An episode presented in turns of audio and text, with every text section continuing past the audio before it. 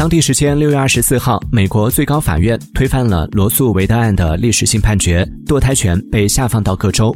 据悉，全美共有十三个州提前埋置了触发法，即一旦罗案被推翻，将禁止堕胎权。统计显示，目前至少有九个州已经禁止堕胎，未来还将有十二个州跟进。